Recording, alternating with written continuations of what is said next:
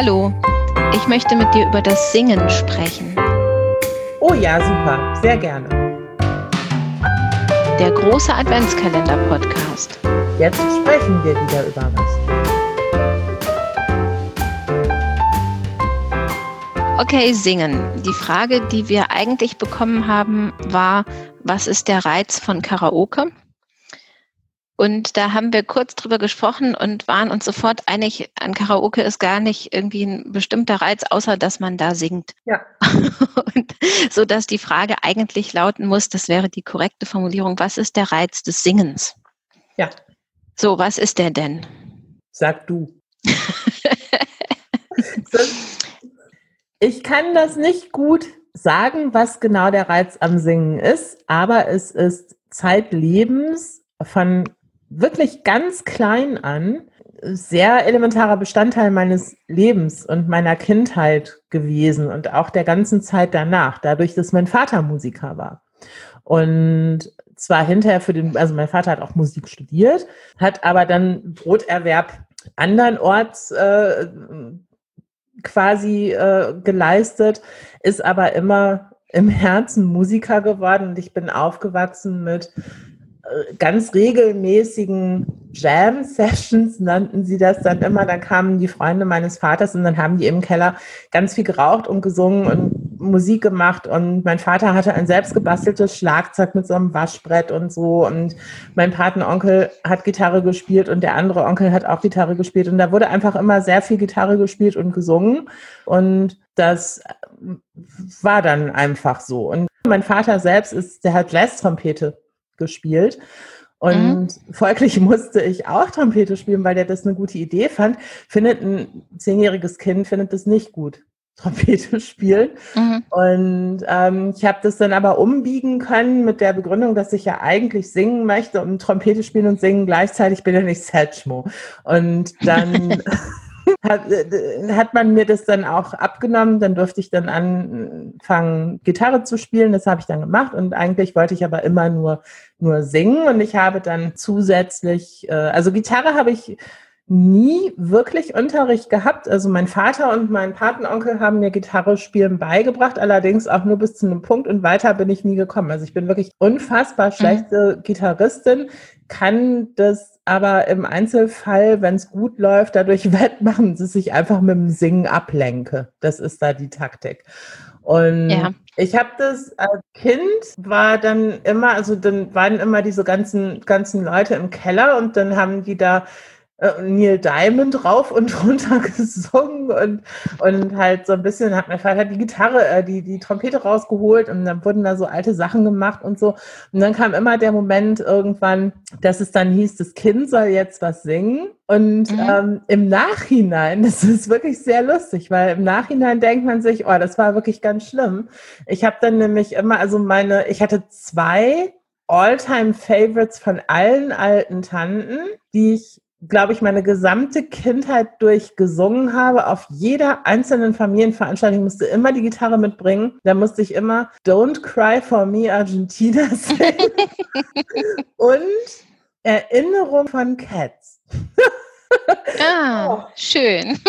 ja, aber das ist interessant, dass du das auf die Familie zurückführst, weil jetzt, wo du es sagst, fällt mir auf, dass das bei mir im Grunde ähnlich ist. Also mhm. in meiner Familie wurde immer gesungen, also einfach jeden Tag irgendwas. Also ja. meine Familie bewegt sich singend durch den Tag zu Hause. Das, das, ist einfach so. Und jetzt niemand, keiner meiner Eltern beherrscht ein Instrument, aber wir Kinder alle mehrere, was daran mhm. lag, dass man fand, wenn jetzt ein Instrument angeschafft wird, dann sollen das auch alle verwenden können. Ja. Also wir spielen alle irgendwie fünf, sechs, sieben Instrumente, natürlich nicht alle jetzt hervorragend gut, ne? ja, aber, aber doch irgendwie. Also man kann, man kann einfach mit ihnen umgehen.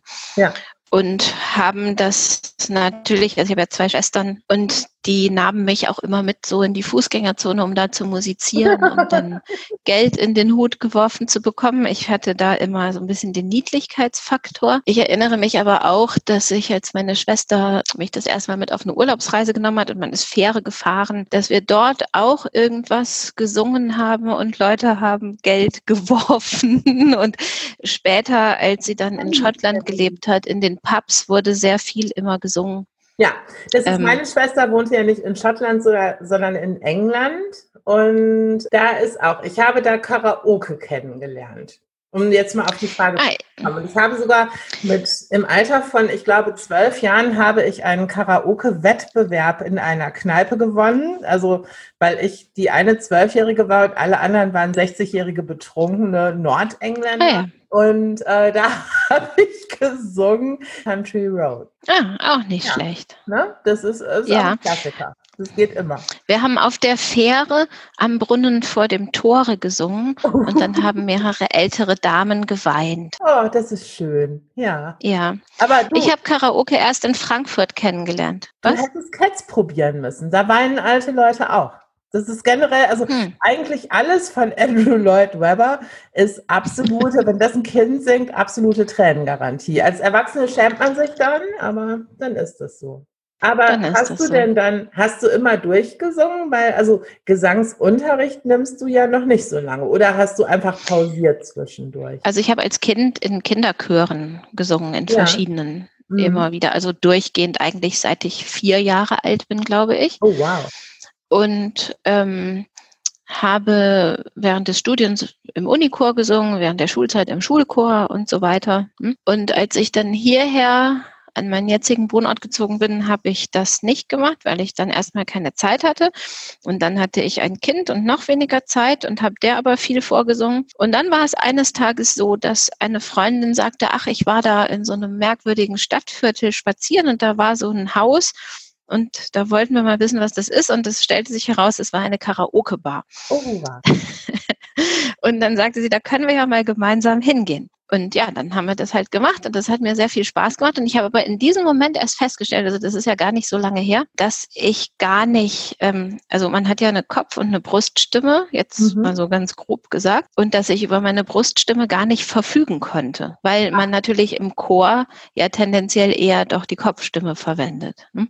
Was hast du gesungen? Sopran? Und ja, ich habe ja. Sopran gesungen mhm. und äh, das, das fand ich dann doof. Also das hat mir nicht gefallen. Da dachte ich, naja, was macht man, wenn einem das nicht gefällt, dann könnte man Gesangsstunden nehmen. Und dann dachte ich aber auch, aber eigentlich würde ich lieber ein Instrument nochmal spielen und war mit meinem Kind sowieso auch immer bei der Musikschule und habe dann eines Tages einfach bei der Musikschule angerufen und habe gesagt, also passen Sie mal auf, ich habe dienstags um 19 Uhr Zeit, was wird da angeboten, was ist da frei, welcher Slot? Und dann war frei Violine oder Gesang und Violine hatte ich schon gelernt und das ist nichts für mich und dann dachte ich, okay, dann machen wir jetzt Gesang. Und so bin ich zu den Gesangsstunden gekommen überhaupt. Ich erinnere mich, dass du auch mal, ich glaube, ein bisschen Gitarre spielst du ja, ne? Mhm. Oder?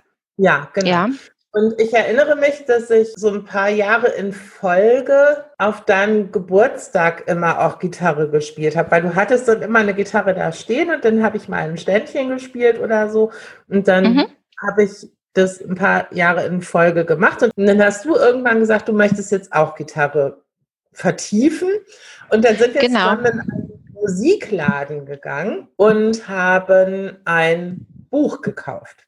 Das ist ja wie Akademiker ein Instrument lernen. Man kauft sich. Genau, man kauft ein, ein, Buch. Genau, dann hast du dir den Notenständer, hattest du, glaube ich, schon. Und dann stand in dem Raum, in dem ich immer gewohnt habe, stand dann der Notenständer, daneben stand die Gitarre. Und auf dem Notenständer war das Buch aufgeklappt auf Seite 7. Und auf Seite 7 begann das Kapitel Die rechte Hand. Und mhm. sechs Semester lang habe ich jede Woche kontrolliert, ob du über Seite 7 hinaus gearbeitet hast. Ist aber nicht passiert. Also du bist immer. Nee, habe ich nicht. Ja, das hat auch alles nicht gut funktioniert, weil mit der linken Hand kann ich ja Gitarre spielen. Also die Griffe beherrsche ich ja alle. Ja. Und mit der rechten Hand, wenn man sich einmal angewöhnt hat, schlecht mit der rechten Hand zu spielen, kriegt man das nicht mehr raus, glaube ich. Und da würde ich dann jetzt sagen, und Leute, die wirklich, weiß ich nicht, Violinista zum Beispiel, die würde jetzt bestimmt schimpfen, aber vielleicht auch nicht, aber ich würde ja sagen, die rechte Hand ist ja viel ausschlaggebender, weil das die Hand ist, die die Musik macht. Ja, ich weiß, ich weiß. Deshalb bräuchte ich da ein Handdouble beim Gitarre spielen. Ich könnte links alle Griffe machen und rechts könnte jemand anders die Musik machen. Ach so, was kannst du denn nicht? Schlagen oder zupfen? Zupfen. Dann machst du halt was anderes. Spielst du Country Road, geht auch so. Ohne Na, aber ich wollte ja klassische Gitarre erlernen, wo ich so richtige Sachen. So. Ne? Es wurde ja auch dienstags um 19 Uhr halt nicht Gitarre angeboten. Du könntest dann für mich beide Hände dubeln. Das wäre. Ich könnte für dich beide Hände dubeln. Ja, das stimmt.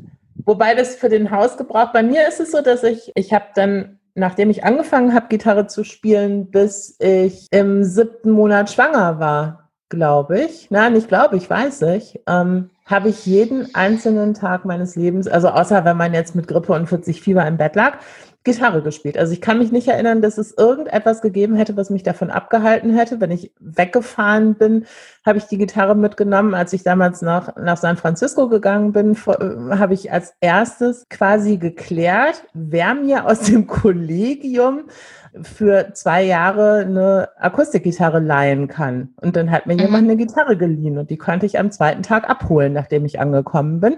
Also ich hatte das immer alles sehr gut geregelt, weil das für mich ein unerlässliches Ventil war. Also ne, ich konnte jede Form ja. von Lebensemotion konterkarieren durch Musik machen. Ne, Wenn es dir schlecht Und wann hat das aufgehört? Das kann ich dir sagen, das hörte äh, auf, als ich im siebten Monat, also ich hatte so, hatte sehr lange äh, sehr wenig Babybauch und dann plötzlich bin ich aufgewacht morgens und hatte so eine riesen, so einen riesen Bauch der am Tag vorher noch nicht da war und ab dem Tag konnte ich die Gitarre nicht mehr halten. Und, ähm, aber jetzt ja doch wieder. ja, das ist, ja, ja, das ist richtig. Nein, aber dann musste ich also für den kurzen Moment aufhören, weil es einfach nicht mehr ging und ich da keine Sitzposition fand, wo ich das noch hätte, hätte machen können.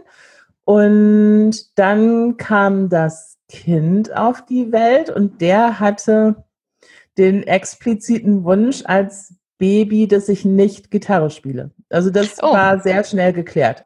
Was sind denn deine musikalischen Ziele für dein Leben? Jetzt hast du natürlich immer keine Ziele, aber. Nee, ich habe keine was, Ziele. Ich möchte einfach nur Spaß haben mit der Musik. Das ist ja für jemanden wie mich nahezu nicht nachvollziehbar. wie man einfach nur Spaß haben möchte.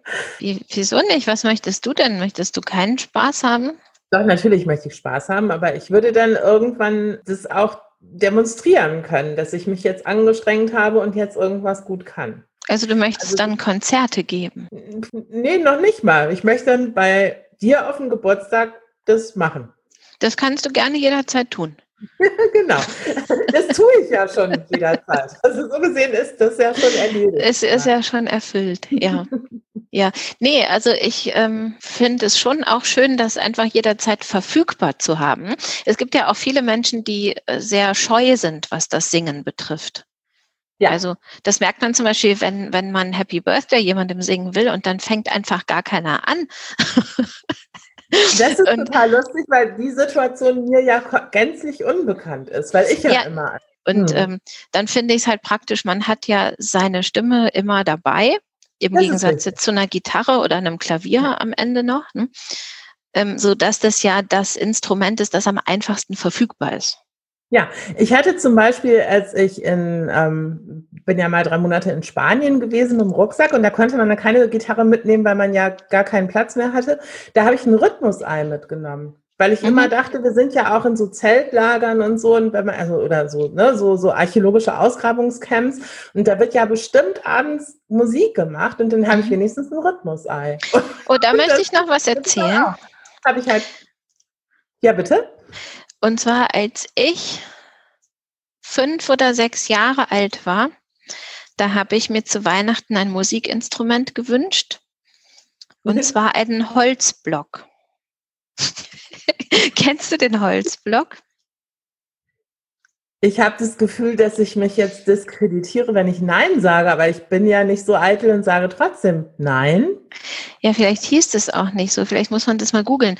Also das war ein quadratisches, rechteckiges Stück Holz mit einem Ach, mit so einem Schlagholz dabei? Ja, mit einem Schlagholz. Und dann ja. hat man darauf geklopft. Und das Geräusch fand ich so unglaublich schön. Also ich kannte das aus dem Orchester, aus dem ja. Orchester, das den Kinderchor häufig begleitet hat. Ich habe mir dieses Instrument gewünscht und ich habe es nicht bekommen, weil meine Eltern das nicht für möglich halten können, dass das ein ernst gemeinter, also nicht für möglich halten konnten, dass das ein ernst gemeinter Wunsch gewesen sein könnte. Und ich habe stattdessen, glaube ich, eine Gitarre bekommen. oh. es ist natürlich irgendwie für alle Umstehenden das schönere Instrument, wenn so ein kleines Kind eine Gitarre bekommt und nicht einen Holzblock. Aber ich verstehe, was du meinst, weil ich habe das Geräusch genau im Ohr und es ist ein sehr schönes Geräusch. Ja, ich mochte das sehr gern. Ich werde mir das vielleicht einfach jetzt selber kaufen. Mach mal nicht. Kommt ja Weihnachten. Stimmt. Es heißt Holzblocktrommel. Ich habe es Ja, ich habe es auch schon gegoogelt hier parallel. Und es ist wunderschön. Das ja. Kommt aus Korea, sagt das Internet.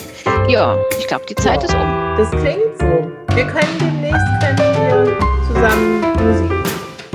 Das machen wir. Bis dann. Tschüss. Tschüss.